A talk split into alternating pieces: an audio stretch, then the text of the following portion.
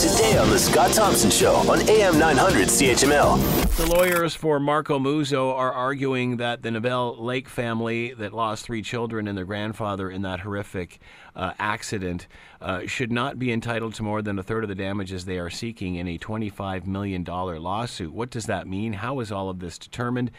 Jeffrey Reed is with his Hamilton attorney and on the line with us now. Hello, Jeffrey. How are you today? I'm fine. Scott, how are you doing? You staying warm? I'm trying to, but I hear by Thursday it won't matter. We'll all be in shorts anyway. It seems that way. Meantime, you got a few hot topics to keep things warmed up. That's very, very true. Let me start with this, Jeffrey. How do you determine how much is adequate in these cases? Okay, I'm going to answer you. I just want you to understand that my area of practice is criminal law. I don't practice things that are outside criminal law, but I do have a reasonable understanding of these things.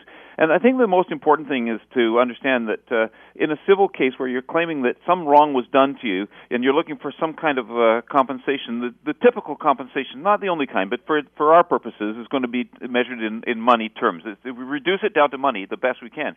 When you're dealing with property, something got stolen, lost, destroyed, damaged, it's pretty easy because property you can put a value on. When we get to human lives, whether it's personal injury or death, well, it becomes a lot harder, as you can understand. And yet, that's the measure we try to do it. So it is difficult. When it comes to measuring it, the courts will say, well, okay, if the person is liable, in other words, they're responsible, so now we just have to figure out the question of damage, like what's it worth to compensate the harmed party, the plaintiff. They'll look at a couple of things. So, the first thing they'll ask about is, well, let's just put aside, first of all, what are called special damages. That's when they're looking at the out-of-pocket costs, the expenses that are associated with it. So a person might say, I had to get a special vehicle to drive because I couldn't drive my own, or I had to get nurses or special care or medicine or therapy, any number of things. So we put that aside, special expenses and damages. Then you get to the sort of general damages. Those are the things where you get paid a compensation figure for pain and suffering.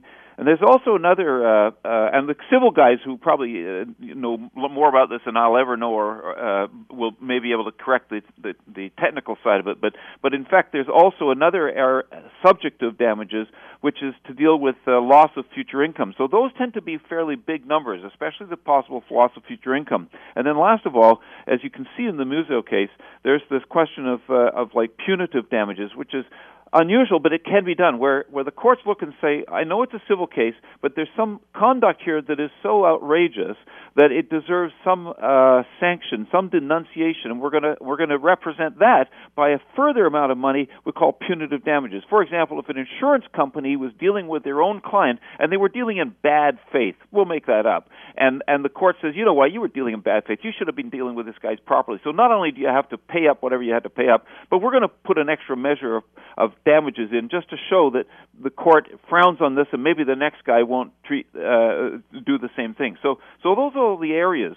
The problem, of course, is how you put a number on something that amounts to pain and suffering. So if you lose, say, a finger, it hurts and so forth, but like, how do you measure that? And if I can illustrate that, am I talking too much? I'm hoping I'm... No, go ahead. Okay. Keep going. Okay. You're fine. If I can illustrate that with an area that's a little closer to what I do, and that's occasionally we see cases reported and which are proven to be so of wrongful conviction, where a person has been prosecuted, found guilty, convicted, sentenced to jail, sometimes 5, 10, 15, 20, even more years. You see the David Milgard cases, you see the Jean-Guy Morin cases, and they spend a lot of time in a harsh environment with no liberty and all of the terrible things that are associated with that.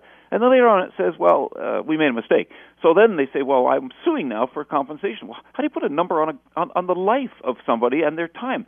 So likewise, it's with other things. We have to somehow measure it. And the courts have a lot of experience with these cases for as time goes along, in many cases, and they come to certain numbers which they know are appropriate for pain and suffering, but the big number that often exists is the one for loss of future income.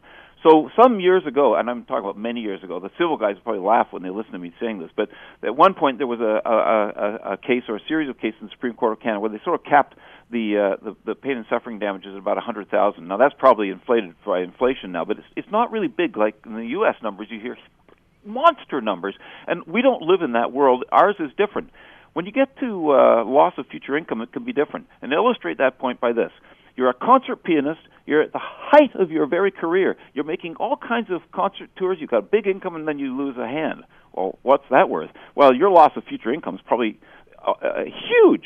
On the other hand, if you're an elderly fellow who's, maybe unable to do anything or whatever, then your loss of income will be almost negligible. And so you'll get nothing on that account. Maybe pain and suffering, but not at that account. So that's the context. You kind of try to distill this down to a number, but it's really hard to distill personal suffering, pain and suffering and loss to a number, and yet that's what the courts have to try and do.